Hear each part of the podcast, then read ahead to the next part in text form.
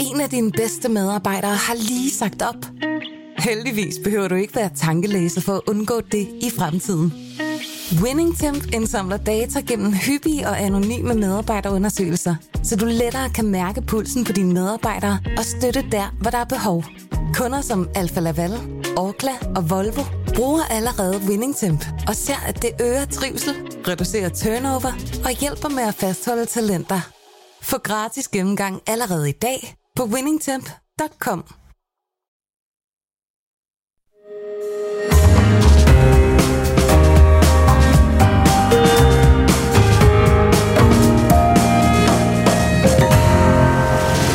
Du lytter til Korto og Steno, en podcast fra Berlingske. Krigen i Ukraine og sikkerhedspolitikken er ikke rigtig en del af valgkampen. Øh, og øh, jeg skal lige se her, der er en masse larm her i studiet. Jeg vil måske Torben Steno lige vil skrue ned. Tak skal du have, Torben. Krigen og Ukraine og, og sikkerhedspolitik i øvrigt, det er ikke rigtig en del af, af, valgkampen. Hvor, hvor, hvorfor egentlig ikke? Er, er al diskussion om vores forsvar og forpligtelser over for NATO-samarbejdet simpelthen blevet pakket ned til, og, til efter valget. Øh, og, og, men Kristelig Dagbladets sikkerhedspolitiske analytiker Jens Vorning Sørensen hedder han, han formoder, og det er spændende, at der ligger en kritisk rapport fra NATO om dansk forsvar. Øh, et eller andet sted i, øh, i ministeriet, Forsvarsministeriet, som vi altså først får lov at se efter valget. Men hvorfor ikke nu, så dens konklusioner kan indgå i valgkampen? Morning Sørensen kommer forbi øh, her i studiet om godt 20 minutter. Velkommen til. Mit navn er Jarl Kåre. Og jeg hedder øh, Torben Steno. Og vi skal selvfølgelig også øh, kommentere på de seneste døgns øh, meningsmålinger og store og små begivenheder øh, fra valgkampen. Og der vil vi i den forbindelse også gerne høre jer lyttere, altså oplevelser. Det kan jo være, at I har haft nogle fuldstændig sindsoprivende oplevelser, som mm. er gået uden om den ellers fuldstændig overdrevet massiv mediedækning. Øh, men øh, dem vil vi gerne høre, og øh, dem kommer I af med ved at skrive på, til os på vores Facebook-side, Cordua og Steno, og her er der selvfølgelig også rum til kommentarer og spørgsmål til blandt andet dagens første gæst. Og dagens første gæst, det er dig, Jakob Engel Schmidt. Velkommen. Tusind tak. En gang øh, venstremand øh, og tidligere VU-formand, og, og nu er du så Moderaternes kandidat i Nordsjællands storkreds. Og mm. du er jo på linje med din øh, formand, øh, Lars Lykke, som nævnt også, øh, som, han er jo også fra, eller var fra Venstre. Hvorfor er du øh, nu også kommet frem til, at øh, en regering sådan, øh, hen over midten, det er det bedste for, for Danmark, når du sådan i de, de store dele af det politiske liv har jo stort set bekæmpet socialdemokrater fra morgen til aften? Hmm. En sjov måde at udlægge det på, og det er jo heller ikke løgn. Nå, det er godt. Nå, ja. det er ikke løgn. Nej, nej. øhm, okay. Men sagen er, at, at jeg blev som andre venstrefolk en smule desillusioneret mm. tilbage i, i 15 og 16. Venstre ja. fremlagde under Lars Løkke Rasmussen en, en række store økonomiske planer. Der er eksperter både til højre og venstre fra midten, blev øh, øh, karakteriseret som værende meget gennemarbejdet, meget seriøst. Mm. Det kunne bare ikke lade sig gøre. Blokkene blokerede for den nødvendige forandring. Ja. Øhm, og desværre har store partier herhjemme været gode til at sætte sig på hænderne, når de ikke har har haft magten. Nogle taler om, at hvis man skal lave om i Danmark for alvor, så er det vigtigt at sidde en socialdemokrat for bordenden. Andre siger, at hvis man giver andre æren for ens gode forslag, kan man få alt gennemført i dansk politik.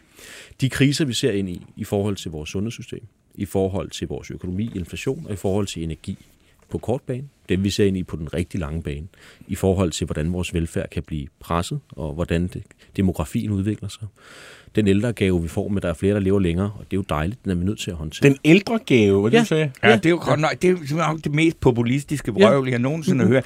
Jeg, jeg er sgu da glad for, at jeg selv kan se frem til at blive leve længere. Hold dog op. Det burde du ikke. Jeg, jeg er tæt på det, du snakker om. Ja. Man skal da være du kan da og lave... sige, at ældre mænd, det er ligesom at høre Nikolaj Vam, vi bliver flere og flere ældre, og det er jo dejligt. Gud, det er ej. Det er da en kæmpe Nå, belastning må jeg lige gøre det færdigt? Prøv at høre. Jamen, okay, vi, vi høre lidt mere om ældregaven her. Det, jeg prøver sige, var bare, skal vi løse altså de der store problemer, så er det simpelthen nødt til at foregå uden at fløjene blokerer for den nødvendige forandring. Okay. Det kan kun ske hen over midten. Og Moderaterne, vi er jo ikke bare summen af kardemomme. Vi har jo ikke bare lagt alt det sammen, de andre mener. Vi har faktisk udviklet 11, synes jeg, ambitiøse reformer. Det er der også nogle andre danskere, der synes. Og dem har vi brugt tid på at tale om i valgkampen.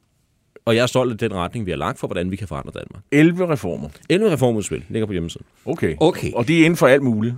Jamen, det er inden for alt lige fra socialt udsatte værdighedsydelse, det er inden for uddannelsespolitik, det er inden for økonomi, det er inden for, for, for grøn omstilling, vi kalder det grøn konsekvens. Øh, det er Det er inden for alle mulige andre områder, Jørgen. Okay. Nu siger du det også. Grøn konsekvens. Og det er også øh, første gang, jeg sådan hører ordet. Og øh, her i løbet af valgkampen og sådan noget, så ved jeg, altså det der er, øh, og det ved jeg fra flere samtaler, at der, hvor I virkelig har fat i noget, det er, at I er altså mange, mange utilfredse øh, radikale er på vej over i armen hos jer. Men de har alle sammen siger, men på det grønne, der ved vi ikke, hvad vi skal stille op med moderaterne. Der kan vi ikke, og Lars Lykke Kam kan vi ikke stole på, når det drejer sig om det grønne. Men, men, og, men, men de er på vej derover nu får du så chancen for at, at lokke nogle flere. CO, jeg kan forstå, hvis vi går lidt konkret, en CO2-mærke. Hvad skulle det kunne hjælpe på det hele? Jeg tror, det hjælper med at bevidstgøre danskerne om, hvis man køber det her produkt, mm. så øh, skader det så miljøet. Så også meget, hvis man køber Forklar det her. lige, hvad det så er, skader, altså et det så lidt mindre. CO2-mærke. Altså, Det vi mener er, at man kan bruge moderne blockchain-teknologi til at identificere, hvordan et produkt er kommet lige fra, øh, fra producent og ned i køledisken eller på varehylden. Man kan finde ud af, hvad det har belastet klimaet i forhold til produktion, i forhold til transport, i forhold til indpakning. Og på den måde, og i fremtiden, kan man ret nemt både være med til at minimere klimaaftrykket, men man kan også være med til at lade forbrugerne træffe et oplyst valg. Udfordringen er, at det er bare svært. Men det her med klimaspørgsmålet er jeg faktisk glad for at få, fordi jeg synes, vi har den kedeligste klimapolitik, men også den mest effektive. Okay. Det skorter jo ikke på mennesker herhjemme, der taler sig selv op til at være grønne. Nej. Og det skorter heller ikke på Jo, ambitioner. jo. Men hvad, hvad, vil, hvad vil I? Problemet er, at de løsninger, de fremlægger, er ikke realistiske. Okay, hvad, vil, hvad er det, I vil? Prøv at høre. Vi vil sørge for måske at halvere tiden, hvorpå det tager at bygge den, hvad hedder det, verdens første energiø. I dag er vi de første, der har ambitionen om at få en energiø, men før den står færdig, og det er om 12 år eller 14 år, så har koreanerne og japanerne overhældet os. Og det er fordi, vi ikke er gode til at bruge koncessionsmodeller, hvor vi samarbejder med det pri- private erhvervsliv. I dag vil folk gerne betale for at sætte vindmøller op. Hvorfor siger vi så ikke, værsgo, her er et stykke hav, enten ude i, mm. i Øresund eller et andet sted, nu sætter I x antal vindmøller op på de her krav, på baggrund af de her miljøkrav og afregningspriser, får I en større upside på jeres salg af grøn energi, så skal så også meget tilfælde samfundet, præcis som man gjorde i 70'erne, da vi begyndte virkelig at sætte gang i olieboring. 1. 2. Det offentlige skal indkøbe grønt. Hvis alle gjorde ligesom i Gladsaxe, hvor man køber udstyr efter, hvordan øh, produktet lever, hvordan det belaster miljøet og frem for alt, hvordan man genbruger det, så kunne vi spare øh, kilotons af CO2. Mm. 3. Lad os lave en grøn trepart, hvor vi inviterer landbruget til at sidde og snakke med både staten, forbrugere, arbejdsgiver og tager. Fordi vi kommer til at spise mindre animalsk protein i fremtiden. Vi kommer til at spise mere plantebaseret protein. Ny Nordisk har jo været en kæmpe trend i hele verden. Hvorfor er det, vi ikke går forrest på den konto? Og det sidste, og igen mest effektive forslag, jeg har hørt præsenteret i valgkampen, som jeg selv er mest stolt af, det er noget så kedeligt som infrastruktur og asfaltproduktion. Grøn asfalt kan produceres, altså asfalt med et CO2-aftryk, som er, jeg tror det er 80% lavere end det, vi producerer i dag. Hvis vi nu bestemte os til, at al infrastruktur herhjemme blev bygget med grønt produceret asfalt, så kunne vi gøre ligesom dengang, vi opfandt vindmøllerne, og lave en helt ny industri, vi Men kunne begynde at eksportere. Det koster vores vel flere penge, Ja, det gør det i hvert fald. Og derfor har vi skrevet vores partiprogram, at bygger vi ikke med grøn asfalt, må vi bygge noget mindre infrastruktur. Aha. Okay. Det var da meget oplysende øh, om det grønne. Jeg er så glad for at få lov at tale om substansen. Tak for det. Jamen, jamen, jamen, jo, jo, altså, vi skal nok vende skal tilbage nok til noget til irrelevant. bogstavlejen. øh, Men jamen, hvad, hvad, hvad, hvordan har øh, Moderaterne med, med øh, Venstres udspil om at slippe af eller sætte øh, Ørsted fri? Det er vi ikke umiddelbart vildt imponeret over. så infrastruktur i udlandet, det er okay, eller hvad? Øh, undskyld, Jarl, det forstår jeg ikke helt. Jamen, jeg, jeg kan forstå på det hele, at det de jo vil, det er, de vil jo frasælge øh, vindmøller i udlandet, og det, det er ikke det, der man kan sige, det, det er sådan kritisk infrastruktur. Det vil sige, det er ikke, det er ikke infrastruktur, som er i Danmark, det er infrastruktur, der er et andet sted. Men, er, det, er det ikke øh, infrastruktur i udlandet, altså, har jeg forstået? min umiddelbare reaktion på det har været, at, at vi har et af de selskaber i verden, der er bedst til at facilitere, drive, opsætte og innovere mm. på vindenergi, både på land og på hav. Mm. Vi står i en historisk energikrise. Er det virkelig tiden, hvor vi vil sælge ud af den viden? Jeg synes i stedet for, at vi skal bruge den, som jeg nævnte før. Øh, Jeg synes, vi skal bruge den offensivt. Jeg, altså, det, det, det synes jeg Men ikke... det, den, den de debat må du hellere tage med, med, med, med Venstrefolk. Men nu var der, nu var der et konkret spørgsmål. Jamen, Vi- vi- Jamen, vi- jamen, det var så, lad, så, så lad os hellere tale om Altså, det- jeres Det politik. er et nej til Ørsted herfra. Og så, og så må vi tale om, Okay, om, om altså, er der Venstres politik Ja, en anden dag. Ja, vi, kunne, vi kunne stille et spørgsmål her fra en af lytterne, Lars øh, Jules Sørensen skriver. Går Moderaterne ind for legalisering af narko? Nej, men vi går ind for afkriminalisering af narko. Okay. Alle, der kender min historik, ved, at jeg kunne være endt et, et, et, et frygteligt sted. Mm. Øhm, Nana Godfredsen, som er en af vores meget dygtige øh, og meget Gadejuristen, så ved flere. er. gadejuristen, og andre, Kasper Møller Sørensen, der opstiller for os Fredericia, og andre øh, har, har været med til, øh, sammen med alle medlemmerne i det politiske mødested, og, og, øh, og et udvikle vores politik for både socialt udsatte, men også, også øhm, euforiserende stoffer. Jeg har den holdning, at bliver man bliver Torben Steno stoppet med noget ulovligt på lommen til eget forbrug, så skal han tilbydes behandling, eventuelt afvinding. Det er da overhovedet ikke nødvendigt. Nej, nej, klart.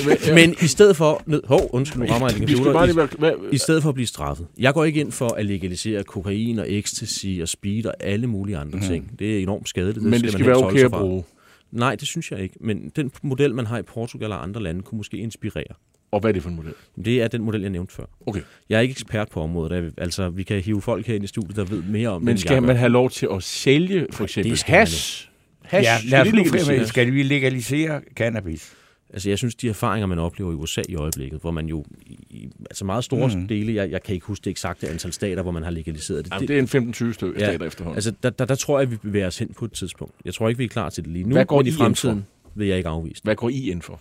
Jamen, jeg vil gerne undersøge, om det er en model, vi kan, altså, vi kan kigge på. Så i dag går Moderaterne ikke for, for, af, øh, for, af, øh, for at... Øh, vi går ind for afkriminalisering af besiddelse af narkotika, vi går ind for at straffe bagmændene, vi går ind for at hjælpe de mennesker, der Okay, har et problem. godt. Så det er jo så... Altså, det synes jeg er den mest humanistiske, og hvis jeg skal være øh, hudløs ærlig, også den eneste moralsk rigtige politik i det land, vi har nu, Okay. hvor der er flere og flere unge mennesker, der uheldigvis kommer i kontakt med det her. Jeg har jo taget rundt og holdt øh, foredrag, så ødelægger du 10 års karriere på 10 minutter, ikke?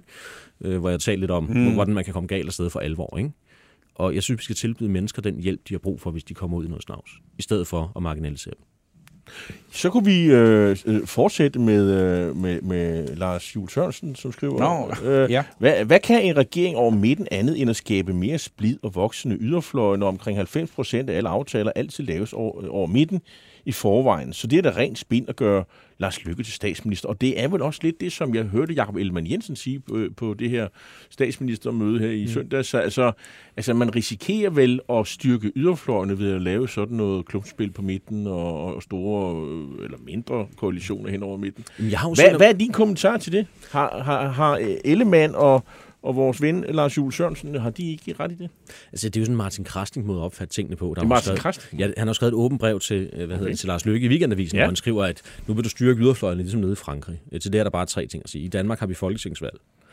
Øh, eksempelvis i Sverige, hvor, hvor, hvor Sverigesdemokraterne jo er gået voldsomt frem på baggrund af, at man har ignoreret dem og ført en integrationspolitik, der har været håbløst naiv. Det har vi ikke gjort her i landet. Mhm. Uh-huh. Og det tredje er, vi har aldrig prøvet at have en regering hen over midten i nyere tid. Hvem ved, at det vil, det vil give yderfløjene vind i sejlene og være et problem. Tværtimod tror jeg, at det at kunne føre en fleksibel og effektiv reformpolitik i krisetider, er noget af det mest effektive. Og til spørgsmålet. 90 procent af beslutningerne bliver taget i fællesskab, ja, men det er som regel 10 procent vigtigste, vi er uenige om. Det er jo ikke implementering af lov om ændring af lov af forordning for EU på et marginaliseret område. Nogen kaster sig ind i debatten om, og det er lige 50 procent af lovgivningen på Christiansborg. Altså mit første ordførerskab var jo at være ordfører på lov om ændring af lov er noget ligegyldigt. Okay. Det er bare Niels Men du fik de der 25 øre. så Niels Vesti er jo Ja, ja. øh, en, øh, hvad skal man sige, øh, en meget liberal øh, Kandidat for lytter LA og sådan noget, til, til, til, at han skriver afkriminaliseringerne, det har om narkotingene, er en fattig løsning, som ikke løser de væsentlige problemer i forhold, øh, altså i forhold til forbrug af i dag forbudte rusmidler. Har han ikke ret i det? Mm, Det kan han da godt have ret i. Men for mig er det vigtigt at hjælpe mennesker, der har det svært. Ja, men jeg, må meget vende tilbage til det med, med, med, legalisering altså, altså, af has, for eksempel. Altså, det er jo en helt vild øh, guldgruppe af penge, der ja. Ligger der, hvis man laver det som stats. Præcis, og det er også derfor, vi det er jo alle snakker om, hvordan vi skal øh, få flere indtægter. Der er altså et, det er besparelser i politiet, og det er lige ned i statskassen med en afgift. Det er også derfor, jeg gerne vil overveje det og høste nogle af de erfaringer, man har i stor skala fra USA. Men jeg er virkelig ikke ekspert på området, så, så okay. Jeg forholder mig til det, vi har skrevet i vores partiprogram. Nu har vi snakket politik længe nok. Nu skal vi over til noget bogstavleg. Jeg synes ellers, det var så dejligt seriøst. Ja, ja, men øh, vi har kun syv minutter tilbage, så vi er nødt til også at have noget useriøst. Okay. Altså, Lars Lykke, øh, er er der rigtig mange, der har udpeget til næste statsminister her i landet, og, og, det, kan oh. og det kan da godt være. Jamen, jeg, jeg har bare set ved overskrifterne, det er det, der spekuleres i. så spørgsmålet er jo, du er den øh, efter Lykke, der har næst mest parlamentarisk øh, erfaring, det er jo korrekt, ikke? Jo, så er det vil jo godt. sige, hvilken ministerpost skal du så have, øh, eller, eller hvad? Jeg tror absolut ikke, jeg skal have Sundhedsminister, eller hvad? Prøv at høre. Øhm, det er helt afgørende for os, det er at komme i, man, altså i, i Folketinget med mandater nok til at gøre en forskel. Det er ikke Nå, men han vil jo regering, så det, vil- du vil jo være på ministerholdet. Det må det jo sådan, må det jo sådan ser det ud lige nu. Tror du ikke, at jeg skal prøve at se, om jeg kan få den der folketingsgruppe, hvis jeg altså bliver valgt? Det er jo ikke altså, givet overhovedet Og du stiller op i Ja, nej, nej. Nordsjælland, kan jeg forstå. Ja, ja, det er jo der, jeg er født og opvokset. Min far og mor har et lille pottemagerværksted, og øh, altså, jeg synes, jeg er simpelthen så stolt af at hænge plakaterne op i min barndomsgade. Så. Ja, okay, ja, men... Jo, men det, jo- det er jo ja, også... så fik vi lidt patos her også. Ja, Nå, det er jo godt. altså, helt ærligt, altså, det er helt seriøst vigtigt for mig. Altså, Ja. ja. jeg var jo, altså, man kunne godt bare have sat sig selv først, og så opstille i København, hvor vores mandat nummer to falder, eller vores øh, opstille i Aarhus, hvor mandatet tre falder. Men for mig, det at få lov at komme tilbage til politik og Men- opstille der, hvor jeg født og opvokset, og interessen startede, var helt afgørende. Men Jacob Engelsmidt, jeg forudser, at du kommer til at få en meget central rolle i det, i det, i det, parti, som lige i øjeblikket i meningsmålingen får 10-12 mandater. Tak, Jarl. Øh, nu vil vi jo se. Det er vælgerne, der bestemmer. Vi er i dag halvvejs gennem valgkampen. Der er ingen, der siger, at det går så godt, som målingerne viser. Det håber jeg, men vi skal være ydmyge og gøre os fortjent til Ja, opbakning. du gør, hvad du kan for at være ydmyg i hvert fald, det kan jeg sige. Jeg er blevet, blevet lidt klogere med alderen, ikke? Okay. Okay, men altså, jeg synes jo, det er jo, det er jo dejligt at vide, at øh, der findes et parti, som ligesom har sagt, okay, det her med yderfløj, er det for også fordi, at man simpelthen siger ideologi, altså, og du er jo gammel ideolog, det er simpelthen bare noget bras, og det, det handler om, hvis man skal øh, reformere og gøre det her, øh, bringe Danmark videre, så drejer det sig om at finde en ordentlig administrerende direktør, og det er sådan set, hvad det egentlig i virkeligheden har handlet om i mange, mange, mange, mange år. Og det er jo sådan, hvor man tænker, en af de bedste administrerende direktører, vi har haft for, for øh, Foreningen Danmark, det var jo Bjarne Korydon. Han er også helt vild med lykke. Så Bjarne vi var skal en ikke have- fremragende finansminister. Ja, det var han. Og han fik simpelthen så mange fine øh, fidusbamser, fordi det var simpelthen bare godt gået. Er det, er det ikke, er det, kan man ikke skal vi, Moderaterne, et uideologisk, men kompetent styre.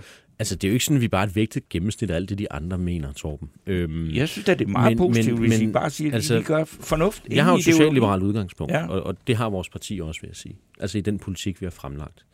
Til gengæld så startede jeg jo med at sige, nu er jeg jo sådan en, der har, har i mange år i træk været ideologisk frontkæmper i Venstre og gjort mit bedste for at gøre livet surt for Socialdemokraterne. Og der kan jeg bare konstatere, at den nødvendige forandring, vi har brug for, for at, at øge vores velstand og velfærd, for at tage godt hånd om, om de nye øh, børn og unge, der bliver født, og de ældre, der bliver ældre, det er bare ikke lykkedes at få lavet de forandringer ved at være ideologisk øh, korstogskriger. Så kunne man jo måske prøve, øh, efter nogle år, hvor jeg har været ude i det private erhvervsliv, og arbejdet godt sammen med mennesker af enhver politisk observans, at øh, gennemføre og lave politik, hvor vi går i højere grad op i, hvordan vi samarbejder, og Så- hvad vi så det samarbejder er om, faktisk hvem vi ja. samarbejder Men, med. men, men, hvad, hvad, nu, hvis Altså- man er, hvad, hvad nu hvis man, som jeg har den opfattelse, at I, I, i sidste ende ender med at stemme på de borgerlige, og, og, og, og, og gå sammen med de borgerlige? Mhm. Mm-hmm. Øh, fordi det er umuligt at få at vide af Lykke, og jeg tror ikke, han kommer til at svare på det spørgsmål, hvilken statsminister han peger på. Det kunne du heller ikke Nej, her. det gør jeg ikke. Men, men, øh, og- men altså, øh, nu har jeg jo set, at Inger Støjberg jo har afvist at, øh, at sidde i regering med Lars Lykke, fordi I har afvist at pege på en regering, hvor hun er med. Åh, oh, det tager jeg rimelig roligt. Det tager du rigtig roligt. Ja, det gør jeg. Så det, Altså her den anden dag kaldte hun også for alternativet jakkesæt. Det tager jeg også du har taget, du har taget en blæser på i dag. Ja, Den ja. er da meget lidt formel, synes jeg. Jeg har også taget sådan nogle lidt grønne, afslappede ja, okay. Det er sjovt, det er også, fordi det laver også Men, mærke men, men, men svar nu på spørgsmålet. Du var i gang med at sige noget. Ja, men hvad var spørgsmålet igen? Men det jo det, det, var dem, jakkesæt. det var, nej, det var ikke alternativ jakkesæt. Det var, det var jeg synes bare, det var så sjovt. Jeg, jeg, jeg tror, det var ment som fornærmelse. Ja, det var det siger også. Men altså, helt ærligt, altså... Det tager vi stille og roligt med Inger Støjbergs mening. Helt stille og roligt. Altså, øh, jeg har stor... Øh, Men, øh, så I går efter kom i regering. altså, det er afgørende for os, at vi får maksimal indflydelse. Men lige nu Jeg er det jo sådan, I kan vi kun komme i hellere- regering med Vi vil Socialdemokraterne. hellere er det skrive regeringsprogrammet, end vi vil i regering. Okay. Vi vil hellere skrive forståelsespapiret, end vi vil have, end vi vil have ministerbiler. Vi vil hellere have, at vi sætter øh, den der retning for Danmark med vores 11 reformer, end vi vil have æren for dem selv. Okay. Altså helt alvorligt talt. Lars har prøvet at være statsminister. Jeg har prøvet at sidde i Folketinget. Det her er ikke et projekt, der handler om ego. Det er et projekt, der handler om fremtid. Jamen, så øh, må vi da håbe, at alternativet i jakkesæt... Øh, altså, Ej, vil du ikke love ikke at kalde os det i fremtiden? Men ved du hvad, jeg synes, det er sådan et fantastisk udtryk, fordi at det viser bare, at Inger Støjberg skyder fuldstændig forbi. Ja. Fordi at øh, alternativet i jakkesæt, det er jo bare sådan noget vrøvl. Ja, fordi præcis. at, Det er overfladisk på alle hvad, hvad, hvad skulle det være Men- bedre? Skulle men- det være i, i, Men i, kunne, i, kunne, i kunne, joggingtøj? kunne, kunne, det, kunne det tænkes, at det er fordi, I, øh, i hendes øjne er øh, bløde på udlændingområdet? Jeg tror måske, det handler om, at vi har inviteret mere end 25.000 mennesker ind i et online gruppearbejde igennem halvandet år. Men kunne det tænkes, I, I, er, I slapper i udlændingepolitik? Ja, altså vi går ind for, at mennesker som Benjamin Schenkel, der er en amerikansk bankmand, eller et, et danske professor Rørmose, der er blevet amerikansk gift, og hvis børn ikke kan få opholdstilladelse i Danmark, at de godt må, må bidrage til vores velfærdssamfund. Vi synes, det er ærgerligt at sende dygtige syriske sygeplejersker, der er kommet til som flygtninge, og så har fået en uddannelse i retur, når vi mangler 5.000 sygeplejersker. Det skulle I jo have tænkt på dig og Lars Lykke, der er stemt for den der stramme, Ja, det- udlov, ja, den, det den stramme lov, har i. lovgivning, som I, I nu er imod. Men det er jo også derfor, jeg står her og siger, at jeg er blevet klogere på mange områder. Mm. Og man er også nødt til at frigøre sig af fortidens både fejl og politiske, altså af politiske disponeringer. For eksempel når vi siger, at vi gerne vil nedlægge regionerne, skyldes det jo ikke, at regionerne, regionerne har været en dårlig idé hele tiden. Det skyldes bare, at fortidens løsninger ikke nødvendigvis virker bedst til at, fremtiden, til at takle fremtidens udfordringer. Ja, der er det det mest konsistent i forhold til, hvad Lykke mente tidligere. Ja, så også med noget mærkeligt noget med, at man ikke må skifte øh, standpunkt. Ja, altså altså, hvis man aldrig skifter standpunkt, så udvikler samfundet Nej. sig jo ikke. Så er det jo sådan en stillstand og hop på stedet, ligesom sådan en TikTok-video, der bare kører i endeløs ring, ikke? Altså, Det er jo det, Så ja, I, I men ligesom det- Jens Otto Krav, I har et standpunkt til, I tager nyt. Ja, så længe Kan det er vi også være, øh, at det, det vil sige, over, over på den anden side af valget, der har I måske et helt tredje eller fjerde Nej, det tror jeg ikke. Altså det, vi går til valg på nu, det er det, man får, hvis man peger på os. Okay. Det er det politiske indhold. Og så, så må man selv, øh, så må man selv tage et raflebæger og finde ud af, hvem I peger på som statsminister. Jamen, jeg tror bare, det er vigtigt at få mange vælgere, og det kan, kan vi jo konstatere, når vi taler med dem. Jeg var i Helsingør i går, det var en kæmpe fornøjelse. Der var 150 mennesker, der var dukket op for, for at stille spørgsmål. Ikke? Okay. Og, og det der med, at vi insisterer på at tale om indhold, i stedet for at pege fingre af andres politik, det er en af de ting, jeg er mest stolt af i alt det her. Okay. Og så synes jeg jo, indholdet er sådan rimelig skarpt. Ja. Jakob Engel Schmidt, øh, Moderaternes kandidat i Nordsjælland. Tak fordi, at øh, Og du kom her. Og lykke i valgkamp. Tusind tak. Og Altså- der er jo nogen, der risikerer at have held og lykke. Det, det, det er jo præcis seks år siden, jeg har været i Korto og Steno med jer næsten, så det, det var en fornøjelse at være tilbage. Det var en Kan I nu have det fornøjelse, godt? Lige måde. Godt. Hej. Hej. Øh, Torben Steno, øh, det Lasse var... Andersen, vores ja, trofaste lytter, ja. han er på sporet af noget her, synes jeg. Han skriver, ja, det er noget frygteligt vrøvl, og det er omkring Inger Støjberg med alternativet jakkesæt. Øh, hun er ikke et retorisk geni. Hun er ikke så klog, som mange antager, hun er. Øh, ja, det er hårdt sagt, men jeg er ikke bange for hende. Øh, er Lars, Lasse Og, Andersen. og Rasmus altså. Kajsø Nielsen, der er meget efter ude efter Jakob Engel Schmidt, han, han skriver, at han kan blive justitsminister. Det kan han sikkert. Øh, Ja. det, det tror jeg ikke, der er nogen problemer med. Altså, øh, øh, hvis der henvises til, at hans øh, tidligere problemer med narko, så er han jo sådan set... Øh, jeg han har i ikke, hvert han fald er- udstået jeg sin straf. Jeg tror ikke, han er, han straffet jo. Det tror jeg faktisk ikke. Jo, han har fået en bøde, Nå jeg, ja, det er. det, Men altså, men, altså, altså det ja. gør ingen sommer. Men, men i det borgerlige lejre, der er noget at have overtrådt øh, borgerlige- narkotikalovgivning. Det er meget værre, end at have en rigsretsdom. Det er helt sikkert. Det er det. Nå, men ved du hvad, Torben, vi skal jo faktisk til noget øh, andet. Vi skal til at snakke øh, dansk forsvarspolitik, det er der jo ikke nogen, der... Nej. Øh, det er ikke rigtig nogen, der fylder på dagsordenen, og det er der en herre, der har undret sig lidt over. Det kan man burde- sige, altså det, og, og jeg vil også sige, at det kan jo også altså, øh, være, måske egentlig øh, være, hænge sammen med, at altså for ikke ret lang tid siden, så stod der fem partiledere og var voldsomt stolte over, at de havde indgået et såkaldt nationalt kompromis øh, omkring øgede bevillinger til øh, forsvaret, og det var også det, som øh, samtidig skabte banen at, for, at vi fik udskrevet en folkeafstemning om forsvarsforbehold, som let og elegant blev overstået med, at det blev aflyst. Altså nu, nu er vi rigtig medlemmer af også af EU på forsvarsområdet. Så der er jo så bred, bred, bred enighed om det. Så hvorfor, Jens Vågning, øh, Sørensen, skulle det, altså, skulle det der overhovedet fylde noget? For der er jo enighed. Jamen, hvad er der enighed om? Vi har et nationalt kompromis, øh, og der er nogle mål for, hvad vi vil afsætte af midler i fremtiden. Det er midler, vi ikke har afsat, og det er midler, som vi ikke har besluttet, hvordan de skal afsættes. Altså, hvis vi forestiller os, at vi havde den samme debat om vores sundhedsvæsen, så vil vi have en detaljeret debat om, hvilke indsatsområder skal man ind for, hvor mange sygeplejersker skal, skal vi have, og, og så videre. Hvorimod i forhold til forsvaret, der En af dine bedste medarbejdere har lige sagt op. Heldigvis behøver du ikke være tankelæser for at undgå det i fremtiden. WinningTemp indsamler data gennem hyppige og anonyme medarbejderundersøgelser, så du lettere kan mærke pulsen på dine medarbejdere og støtte der, hvor der er behov. Kunder som Alfa Laval, Orkla og Volvo bruger allerede WinningTemp og ser, at det øger trivsel, reducerer turnover og hjælper med at fastholde talenter. Få gratis gennemgang allerede i dag på winningtemp.com. har du den samme problemstilling. Vi mangler soldater. Ingen taler om det. Hvad gør vi ved det? Hvilke initiativer øh, skal, skal der til? Og Jens Forning Sørensen, for du er sikkerhedspolitisk øh, analytiker i Kristelig Dagblad. Du tror jeg, vi glemte at få præsenteret Ja, det dig, og, også. og velkommen. Øh, du har skrevet en, øh, en, en analyse her forleden dag, øh, hvor du siger, jamen, øh, du, du, du mener, at, at, øh, at NATO har formentlig, formodentlig, du antager, du ved måske lidt mere end os andre, at har skrevet en kritisk rapport om, øh, hvordan Danmark øh, forholder sig, eller øh, øh misligeholder, eller hvad de nu gør, øh, NATO-medlemskabet, det er jo pludselig blevet meget indtil. Øh, enhedslisten vil jo være medlem af NATO, i hvert fald for en kort periode. Så hvordan går det egentlig, tror du? Øh, er, det en, er det sådan en, en rapport, som NATO skriver om, hvordan Danmark øh, klarer sig? Øh, er, det, er det en rapport, der er fuldt med, med, med, med, med, med eks- eksplosionsfare, hvis man kommer til at diskutere den, eller hvad? Er den høj eksplosiv? Jeg tror ikke, den er højeksplosiv. Øh, den er bare kritisk. Øh, det er sådan en rapport, der udkommer hver andet år. Mm. Sidste år der blev den offentliggjort af Forsvarsministeriet, eller for to Ja. år siden, den 14. oktober. Øh, og øh, vi har alt mulig grund til at tro, at den ligger inde i Forsvarsministeriet. Hvis man spørger ind til det, så får man et, et meget kryptisk svar om, at denne her rapport, den øh, bliver drøftet på første møde efter valget Nå. i Forsvarsudvalget. Og af operationelle hensyn, skriver man så, kan man ikke øh, komme, det, komme det nærmere per, per nuværende. Og jeg kender til tre medier, der har fået præcis den samme mail, når de har spurgt øh, ind til det. Så vi går ud fra, at den ligger der. Ja. Vi går ud fra, at den er kritisk. og det, jeg undrer mig over, det er, at, at det her valg blev af statsministeren gjort til et valg om sikkerhed. I og med, at dagen før hun udskrev valget, så stillede hun sig op på Frederiksborg Slot, hvor vi fik simulationsrapporten, der tegner, som man siger, en dyster fremtid af Dans- Danmarks øh, sikkerhed. Det vil sige, det er temaet. Øh, og så kan man undre sig over, hvis der ligger en kritisk rapport fra NATO, hvor vi kan diskutere konkret, hvor er vi bagud, hvad skal vi gøre, så vil det jo være det bedste grundlag for at få en sikkerhedspolitisk debat øh, i Jamen, Danmark. men, jeg bare, lige meget, hvad der står i, hvad der er for nogle problemer, som, som Danmark har, og, og hvor meget kritik der kan være, så kan jeg simpelthen ikke forestille mig, skulle, altså, så er det klart, at enhedslisten vil gå ud og sige et eller andet helt øh, vildt, og det skal vi sørge med ikke, og vi skal ikke bruge flere penge, og det.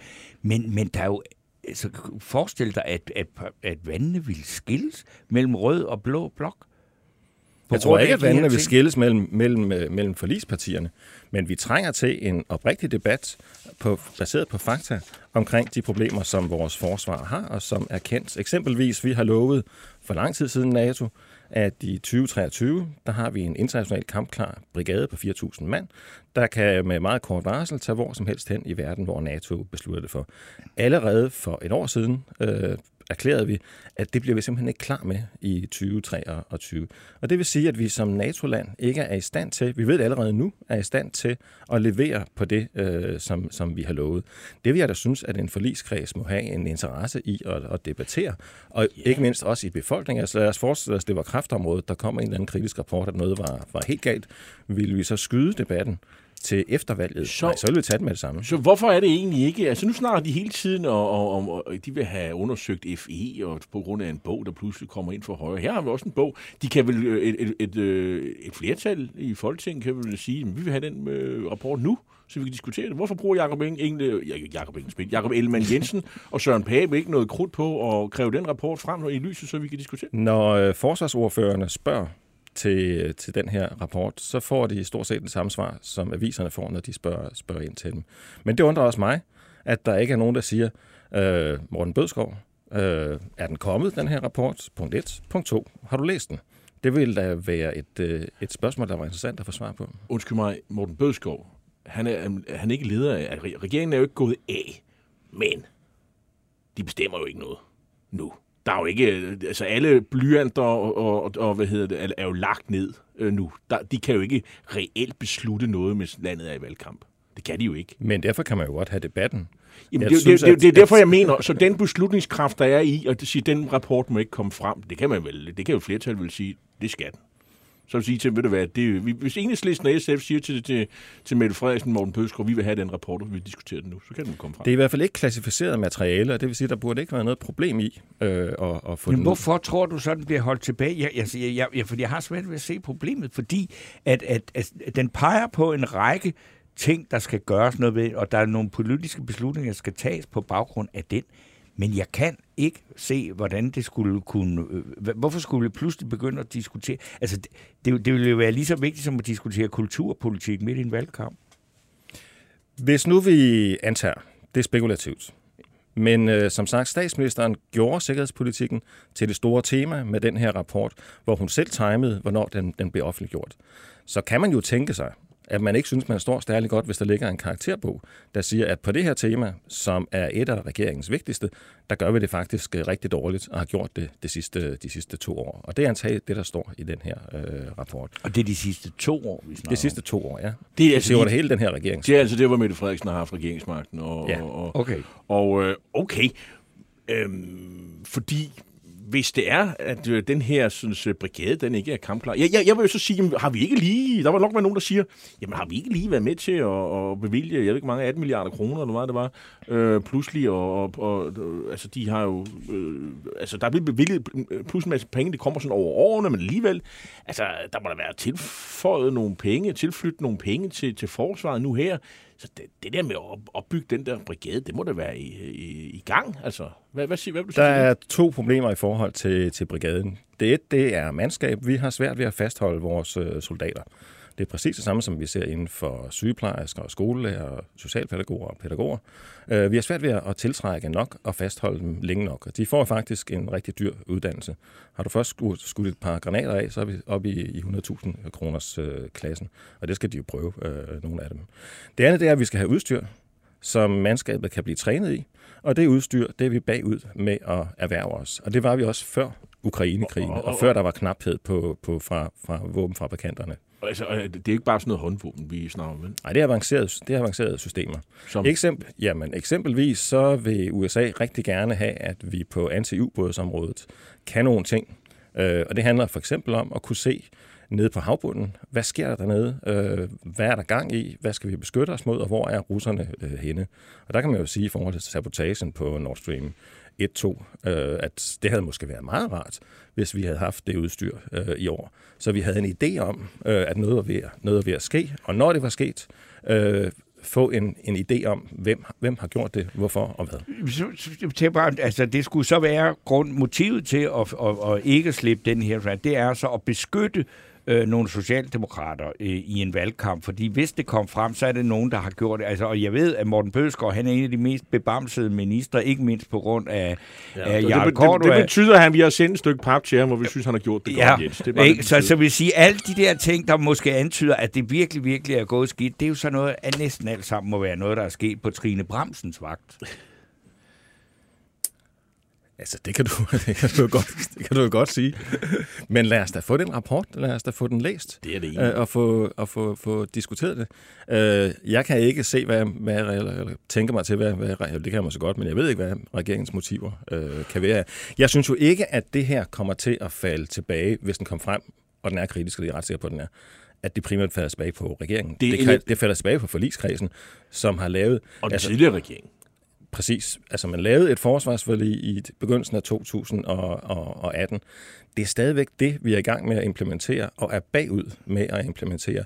Og netop i forhold til den forrige regering, det bygger på antagelser, som har vist sig ikke øh, at holde. Så det falder tilbage på forligskredsen, at, øh, at det ikke øh, går så godt. Og derfor bør vi jo have øh, den her debat. Og i øvrigt også øh, den tidligere statsminister, Lars Løkke Rasmussen. Det er ham, der lige i øjeblikket har øh, de der øh, øh, 6% i meningsmålingerne. Øh, det kunne være, at nogen som skulle spørge ham lidt mere om det der øh, øh forsvar, øh, som han i sin tid stod spidsen for.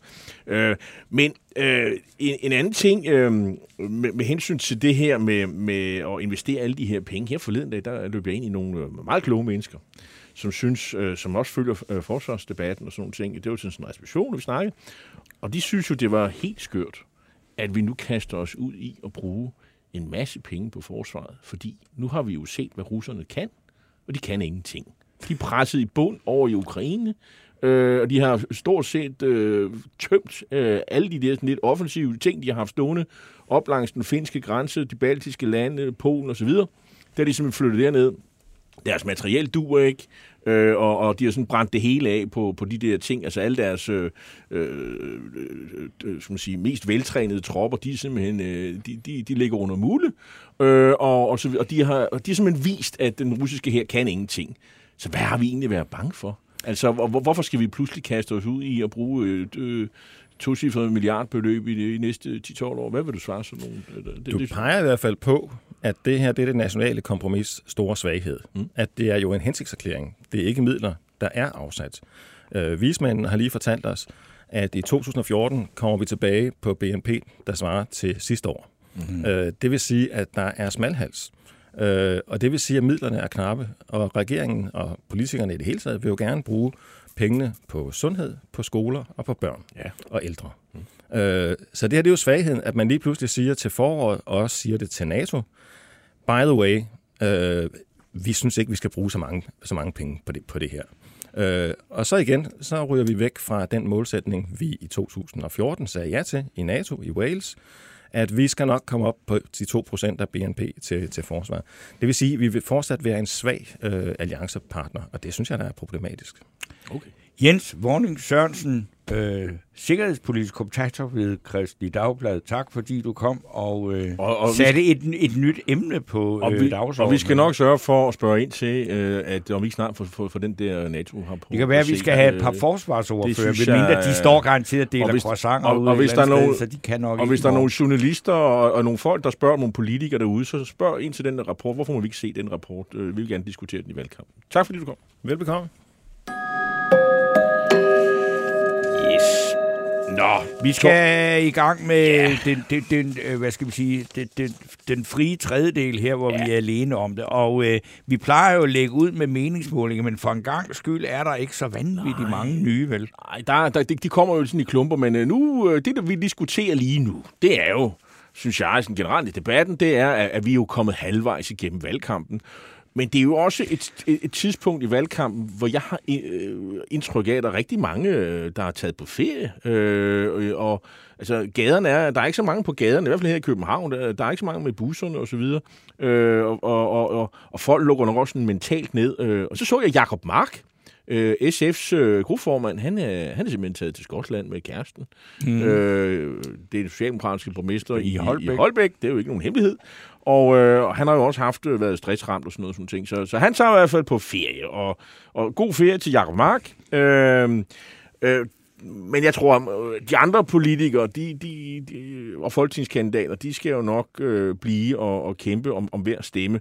Øh, og så kan vi jo tage den der halvtidsstatus. Jeg vil sige lige nu, så ligger det jo til, at det er Lars Løkke, der afgør, hvem der skal være statsminister i, i, øh, efter næste valg. Og lidt afhængig af, hvem man tror, han ender på med i sidste øjeblik at pege på, ja, så er det enten øh, den nuværende statsminister Mette Frederiksen eller Jakob Ellemann. Jeg tror, Pape er røget ud af ligningen efterhånden. Og så er der det, som jeg synes lige nu er hypen, det er, at, at, at Lykke kan jo blive det selv. Og, øh, og det kan han så ikke blive med, med Støjbergs øh, melding. I, at hun vil ikke pege på ham. Det er jo ikke nogen overraskelse. Nej, og han vil heller ikke pege på Støjberg som en del af, af, af en regering, som han vil pege på. Så det står lige der. Det vil sige, at hvis øh, Lykke skal med i en regering, det kan vi allerede nu fastslå, så skal det faktisk være med Mette Frederiksen. Ellers så kommer han ikke i regering. Nej. Og jeg tror ikke på, at han på et tidspunkt... Altså, altså øh, Socialdemokratiet kommer ikke til at indgå i en regering, hvor han bliver statsminister. Det kommer ikke til at ske. Så jeg vil bare sige, øh, måske medierne skulle droppe de der forestillinger om, at Lykke skal være statsminister. Det er for skørt, øh, og han kommer nok ikke til at hoppe i den der fælde, hvor han siger, selvom de spørger 27 gange og på forskellige måder, om han skal være statsminister. Det er også, man kan Lykke sige... bliver ikke statsminister igen. Og vi er Slut. kun halvvejs henne i valgkampen, og, og vi er allerede nået der til et tidspunkt, hvor fantasiløsheden til, hvad man skal overhovedet øh, bruge tid på, og, og i medierne, og om at stille spørgsmål og sådan det bliver ulideligt langt øh, løb hen de næste to uger, hvis det skal være det, vi skal snakke om hver evig eneste dag.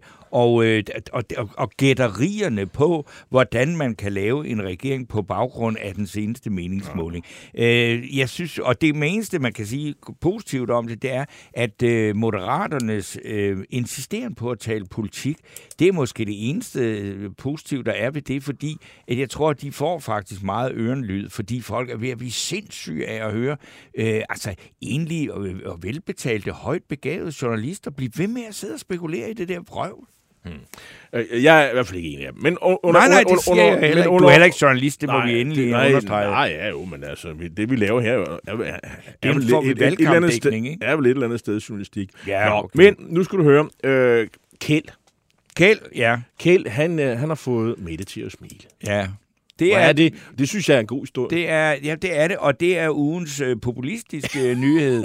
øh, boss, altså jeg vil sige, at jeg tog lidt røven på, at, at Jacob Engel Schmidt røg ud i den der ældreglæde. Det var Ej, dog det helt var simpelthen for klamt, mand. Ja, det er simpelthen, altså, hvor på puha. Eller altså, ikke klamt, det må være s- lidt for tykt, tykt, undskyld. Ja, det, det, men det går ikke. Nå, men- men- men hvem er Kjeld, øh, Kjeld, øh, Kjeld det er jo smilets Arne. Altså, øh, det er Kjeld, det er ham, der har sagt til Mette Frederiksen, at, øh, ved du hvad, Mette, jeg kender dig her fra kvarteret, eller sådan Ja, han har jo købt Mette Frederiksens barndom, siger Ja, og ved du hvad, Mette, du er så sød, når du smiler eller et eller andet. Altså, det er simpelthen... Men jeg går ikke øh, længere end til at sige, det kan da godt være, at det flytter noget. Det er jo fordi at- Instagram-opslag, hun har haft. jo, men også fordi, at den her valgkamp, det handler, altså meget kan man jo sige, men Mette Frederiksen er en dygtig politiker, øh, lyver, når der skal lyves, for når det er for egen vinding, og hvordan det virker, og alt det der. Hun kan, hvad der skal til, og hun er benhård. Og så har hun sådan Hun taler usandt nogle gange. Ja, øh, hun taler usandt, det gør vi jo alle, men øh, vi er jo ikke alle statsminister, det er måske forskel. Men det er, at, at, at man skal sige, at, at man, der, der, der, har ikke, øh, der, der er nogen, som, som øh, jo beskæftiger sig ikke fuldtids med politik, som måske synes, at, at det kunne være fedt, hvis hun smilede noget mere, og at det, at man har en personlig profil, øh, er, er afgørende for, hvordan man stemmer. Og jeg har jo prøvet at sidde ved, med familiekomsamler og, og simpelthen kunne mærke hadet og kulden, fordi at man siger noget kritisk om Mette Frederiksen, fordi man hetser hende. Og øh, det har jeg, jeg kan ikke se, hun er blevet hetset. Men jeg kan godt se, at der er hendes person, øh, måske er, øh, at, at også gør, at, der, at hun er blevet til et spørgsmål, et valg, altså for eller mod Mette Frederiksen, og ikke så meget var for en politik, hun egentlig øh, fører. Og der kan det da godt være, at hun lige kan nå at hive måske et par stemmer mere over ved at begynde at smile noget mere ja. og fremhæve hendes vidunderlige forhold til Kjeld, som har købt hendes barndomshjem. Ja, men øh, i øvrigt, det her med at afvise Lykke som statsminister, det, det er faktisk blevet en ny folkesport. Øh, fordi jeg kan se nu, men nu sådan, her i formiddag, der har Pape været ude og sige, at, at han øh, ikke har tænkt sig at, at, at, at være... Øh, altså han, det blev ikke med de konservative stemmer, at Lykke blev statsminister. Og så har Pernille Vermund sagt lidt sjovt. Øh, hun siger, det svarer til at spørge, om jeg helst vil have stødtænder eller næsehorns billevinger. Jeg ved ikke, hvad næsehornsbillevinger er, men det, det lyder ikke Jamen, rart, hun har da man bragt noget nyt ind i Ja, ja. med de det, er, ord det er da lidt sjovt, vil jeg sige. Ja, må, men så, så slipper hun er også ved så slipper hun Pape siger, at han ja. vil ikke støtte. Ja, det er jo helt vildt, man. Altså, at de fleste ikke vil være fuldstændig ligeglade med, hvad han siger. Nu har de konservative her til formiddag lanceret et eller andet med, altså fuldstændig stik imod al statistik omkring kriminalitet. Vi skal have hårdere og hårdere straffer, og det værste, der kan ske, det er at blive drugt og voldtaget. Og, jeg mener, Johannes og Søren Pape stod og forklarede, altså, man, man, man tænkte, hold kæft, man, er der overhovedet en ung pige, der er gået igennem Goddersgade den sidste weekend her, uden at hun er på både drugged og raped og alt muligt. Altså, et, han fremstår jo simpelthen som en, en et, altså, et, et, et, et, men et, det ikke- et, jamen, det er jo gammel konservativ politik. Ja, men Britt Bager, øh, hun, jo, hun synes jo, at Venstre var blevet for slap og sådan noget. Så gik hun over til de konservative, fordi det er jo lidt mere hårdere i kanten. Og, og altså, det her, det er jo sådan noget DF-politik. Øh, men det er også noget konservativt klassisk. Øh, vi skal have noget hårdere straffe. Højere straf. Jeg mener, de sad jo øh, i regering i rigtig mange år, og de har jo hævet straffene igen og igen og igen. Altså, men, men hun siger, de udnytter ikke strafferammerne. Man har ikke rigtig tillid til domstolene. At domstolene Nej. dømmer en retfærdig øh, dom, selvom det er jo på politiske udpegede mennesker, som sidder med i domstolene, så, øh, så vil man have hævet strafferammerne. Og altså, det, øh, altså det, det, det, det er jo ikke fordi, at man ikke har lavet noget som helst siden 90'erne. Vel? Altså straffene er jo blevet hævet for vold og voldtægt ja. igen og igen og igen, og vi har haft konservative øh, justitsminister i rigtig lang tid, øh, meget af tiden, mm. faktisk det meste af tiden. Ja, den sidste borgerlige konservative justitsminister, vi havde, det var jo Søren Pape selv. Ja, ja. Hævede han ikke straffen der? Hvorfor hævede han ikke strafferne der? Altså, det, nu, nu kommer de sådan her øh, øh, pludselig og vil hæve straffen yderligere. Øh, det er jo ikke fordi, jeg synes, at, at man skal have en præmie for at begå vold og voldtægt. Øh, Nej, nej, nej, men er nej, det- nej, Men er det, er det, sådan, er, jo er det det største samfundsproblem, vi har? Det er svært ved at se. Nå, men, men, men, men, men så vil jeg... øh, Nu snakker vi om nye borgerlige her. øh, Øh, Og det er jo altid spændende at se, hvad, hvad, hvad, hvad de enkelte folketingskandidater sådan går op i. Øh, og så faldt jeg over på, det var på Facebook, jeg blev sådan henvist en, øh, til en herre, der hedder Claus Bø Svendingsen, som er din nye borgerlige kommunalbestyrelsesmedlem oppe i Lyngby Torbæk Kommune. Han blev valgt ind sidste, sidste år. Og, og så er han også folketingskandidat i Københavns omegns Storkreds. Og han går altså til valg på at stille globalisterne, både og dem i EU selvfølgelig, men også dem i World Economic Forum, øh, stolen for døren. Nu skal de lære det. Og så i stedet for, så skal magten tilbage til folket, mener altså Claus Bønning, Bøg Svendingsen. Og, øh, og jeg tænker bare, World Economic Forum, altså det er, det er altså de, dem, der holder det her sådan, øh, møde i Davos. Det er altså sådan en, en konferencearrangør, øh, mm. har jeg indtryk af. Og så der er så nogle topledere, så sidder de og snakker løs en, en, uges, en uges tid. Men i konspirationsteoretiske rækker, så er det ligesom Bilderberg, det der, hvor ja. man laver hele verdensregeringen, og så og så må vi andre bare spise nødsesbrød og, og, og, og tage til takke med, hvad de har besluttet i det. Øh, jeg synes jo, det er interessant, at, øh, at øh, hvis nu Claus Bøgh Svendsen, han blev valgt ind i Folketinget, og, og så vil han altså bruge sin tid på at bekæmpe en konferencearrangør, der altså arrangerer debatter i Davos. Kan jeg vide, hvordan han vil tænke sig at forhindre det? Altså, vil han forhindre folk i at deltage? Ja. Vil, han stille, vil han lave lovforslag i Folketinget om, at, øh, at de altså ikke må arrangere noget i øh, Davos, eller hvad? Det, det, ja, det, det glæder mig til at spørge det, Pernille Vermund om, om, om, om de også, hun også vil arbejde ja, for, og vi kan sige, Pernille Vermund er her øh, allerede. Debatmøder i Davos. Øh. Mandag den 24. har hun øh, sagt ja til at komme ja, her. Det er, det er vi meget glade for. Så, så vi skal jo høre, hvordan krigen mod Davos ja, og, øh, går. Og Claus, Bø, Claus Bøge Henningsen, det vil nok ikke overraske så mange, han er også meget imod sådan noget med vaccine og sådan ja. ting. Jo, det er det. Øh, det er jo ligesom øh, tehandleren fra Rønne. Ja. Uh, han er også anti og Nyborg. Han, men det var ham, der udtalte, at uh, det, var en eller anden... Altså, Søren Brostrøm var jo en ja, uh, morder. Ja, uh, mordersk møgsvin, tror jeg. Sådan noget. Ja, noget ja, et, et, ja. møgsvin. Nå, vi, skal ikke høre, Nå, vi skal ikke sige, hvad han hedder, fordi så... så nej, nej, men, men, uh, men der er uh, en del. Og så men er han der, er så ikke kandidat længere for Nyborg. Og så er der en her, der nævner, uh, det er Lars Jules Sørensen, der nævner, Ida Augen var deltager i Bilderberg-mødet i år. Ja, ja og så Ida er Augen, alting for... Uh, så Ida Augen, hun, wow. uh, uh, der er noget suspekt ved hende også. Men øh, hun øh, er faktisk øh, vores gæst i morgen ja. her i programmet. Så kan og, vi spørge ind til det. Og for, ja, det, det er også, også, også fordi, at Ida Augen er jo en, altså, hun var jo, det er jo så interessant med hende. Hun var det radikale venstres, øh, den der fik det højeste personlige stemmetal ved sidste valg, og nu er den tidligere SF'er og tidligere radikal nu gået hen og blevet socialdemokrat. Ja, det er spændende at se, om hun, hvem, hvem hun øh, kommer til at vippe pinden øh, i København, øh, selvom jeg ikke tror, de får så godt valg. Men nu får vi jo se. Men vi, så, yes. men, men det, der måske også er interessant i, i går, det var jo det her, øh, det er den her FI-bog, der stadig øh, spørger, som der jo er mange ting omkring det. Og det er jo specielt det her med, at den her anklage, han har rejst, altså tidligere FI-chef øh, øh, Lars Finsen, som jo har rejst den her anklage imod øh, øh, Trine Bramsen, som så nu har været ude og totalt benægte om, at øh, grunden til, at han øh, og, og fire andre, eller de var fire, der blev hjemsendt i sin tid, øh, øh, det var på baggrund af, at der havde været, var et flertal imod regeringen, og så fik han det fremstillet som, som på, en, på en sådan måde, at det var sådan politiske årsager, at de blev hjemsendt, og ikke øh, af, af nogle savlige øh, årsager øh, i sin tid. Og, og det har jo så øh, de borgerlige krævede en undersøgelse af, og så skete der så også det i går.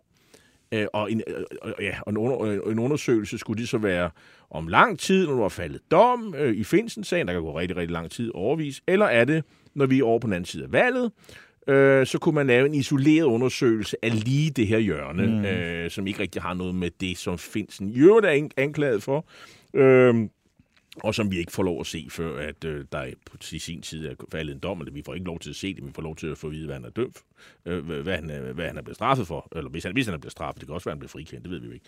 Nå, men under alle omstændigheder, den der Trine Bramsen ting der, lad os kalde det det, for at gøre det lidt enkelt, øh, kan, det, øh, kan, kan det undersøges. Øh, og der skete der jo det pludselig, at de, først var det enhedslisten, og så kom de radikale, og siger, jamen, det vil de gerne undersøge nu, sammen med de borgerlige. Så er der jo et flertal. Mm. Og så skete der jo pludselig det igen, at øh, justitsminister Tesfaye, han var også ude og syne, ja, det var sandelig også en god idé.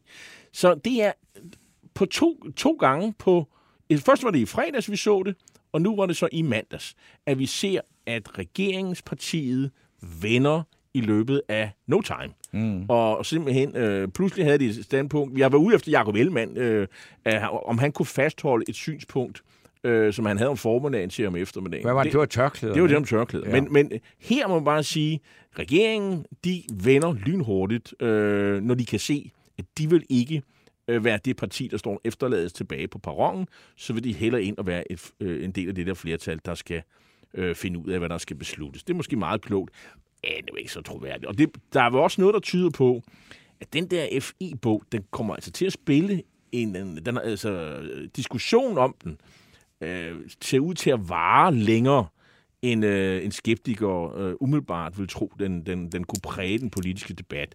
Vi taler om den stadigvæk i dag. Øh, jeg ved ikke, om vi taler om den i morgen eller overmorgen, men i hvert fald, øh, det er meget bemærkelsesværdigt, at at regeringen føler sig så presset, at de må ud og, og, og sige, okay, så tager vi en undersøgelse.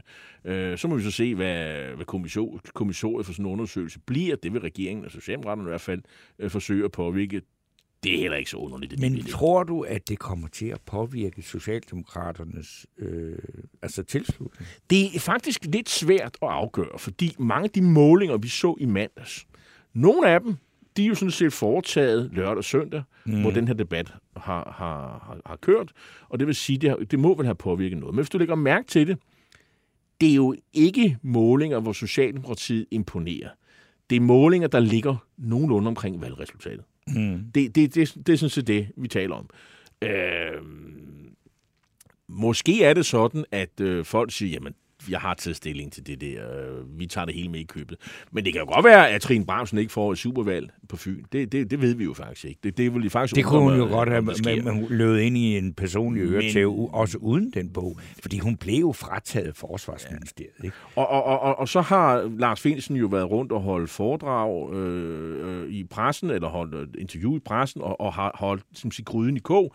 Men det er jo en bog, der bliver læst derude, og det han skriver, og det er jo angreb på regeringen, det kan vi jo diskutere, er det noget, der sætter sig? Er det noget, der får folk til at, at ændre synspunkter? Det, det, det er faktisk det, der er lidt interessant. Men så kan man så sige, altså, Altså 50.000 bøger, tror jeg nok, der er blevet solgt allerede. Det er jo da jo udmærket for ham øh, at, at få solgt nogle bøger, men man kan også sige, at vinden er jo måske også lige ved at vende lidt, og du er jo en af dem, der øh, holder ret meget øje med dem, der, der simpelthen er kritisk over for øh, Finsen. Du var også en af dem, der, der sådan på et tidspunkt, øh, sådan, da, da, da, da det kom frem det her med, at, at, øh, at man havde, øh, altså at Lars Finsens sexliv øh, var... Øh, måske en lige en anelse mere farverigt end de flestes, og at det var kommet frem, altså, så, så var du en af dem, der sådan tænkte, at du havde en vis forståelse for, at Søren Pind sagde, sådan noget, jamen, det kunne måske godt være noget, der havde en indflydelse på mandens, øh, hvad skal man sige, altså at det var noget, man måtte, fordi det kunne være noget, en fremmed tjeneste kunne bruge og sådan noget. Jeg det tror, var jeg- det sådan jeg i tror- gamle dage. Steno, jeg tror, det jeg- var en forståelse Steno, for Jeg det tror, jeg, jeg tror, jeg stillede spørgsmålet. Ja. Jeg- jeg- Det er jo ikke ens med, at det var mit eget synspunkt. Nej, nej, jeg siger du, at du havde et vis forståelse for Søren Pind. eller Jeg ved det. Og nu må man så sige, at og nu er Peter øh, Christensen, den tidligere forsvarsminister, også ude med noget kritik af Lars Finsens person. Mhm.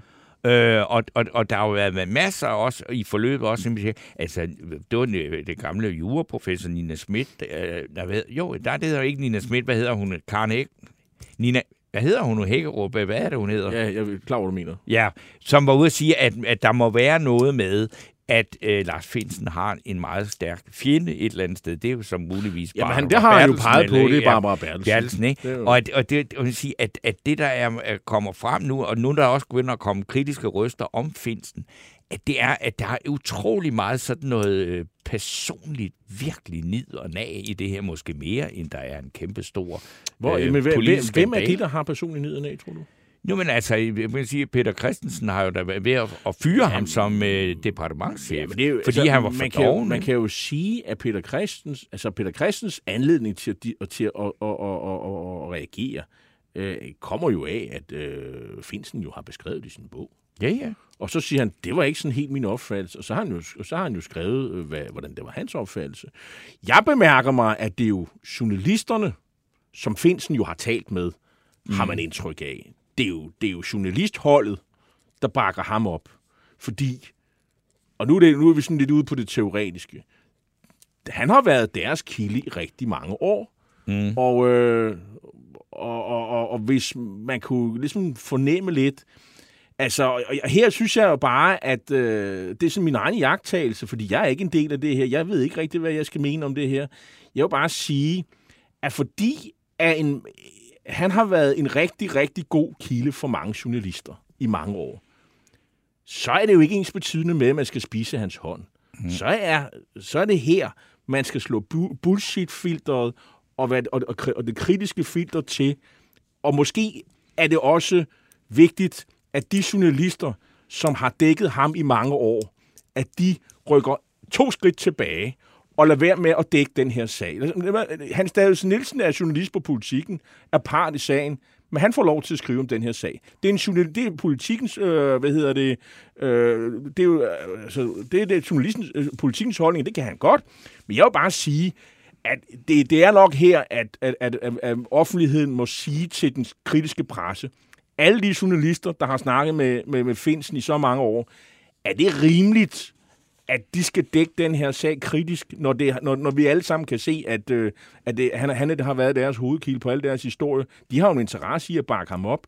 Så det, det, det er bare min jagttagelse. Jeg, jeg tror, der skal nogle nye, nye øjne på til at dække den her sag øh, kritisk på betryggende vis. Det, det er jeg min, har så det lige, lige herinde, vi har lige et minut penge tilbage, inden at vi lukker for i dag, og der vil jeg sige, at jeg har gjort en enkelt øh, i jagttagelse, som jeg synes faktisk er lidt interessant, og det er, at der i socialdemokratiske bagland, netop sådan i klassiske fagbevægelse øh, kredse, som jo er en stor del af partiet, også blandt de ældre medlemmer af Socialdemokratiet, der er altså ikke nogen stor begejstring for det der projekt med øh, en regering hen over midten. Og det får mig til at øh, Mette Frederiksen, som jo er gået til valg på det.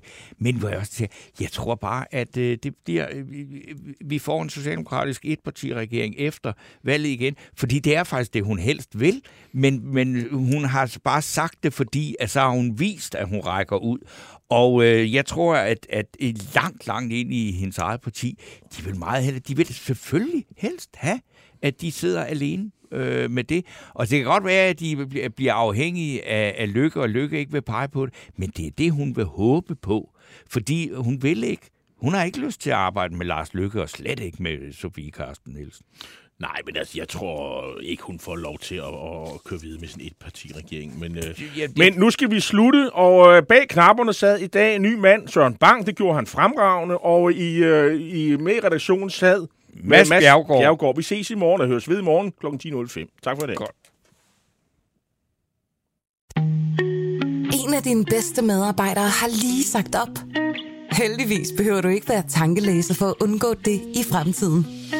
WinningTemp indsamler data gennem hyppige og anonyme medarbejderundersøgelser, så du lettere kan mærke pulsen på dine medarbejdere og støtte der, hvor der er behov. Kunder som Alfa Laval, Orkla og Volvo bruger allerede WinningTemp og ser, at det øger trivsel, reducerer turnover og hjælper med at fastholde talenter. Få gratis gennemgang allerede i dag på winningtemp.com.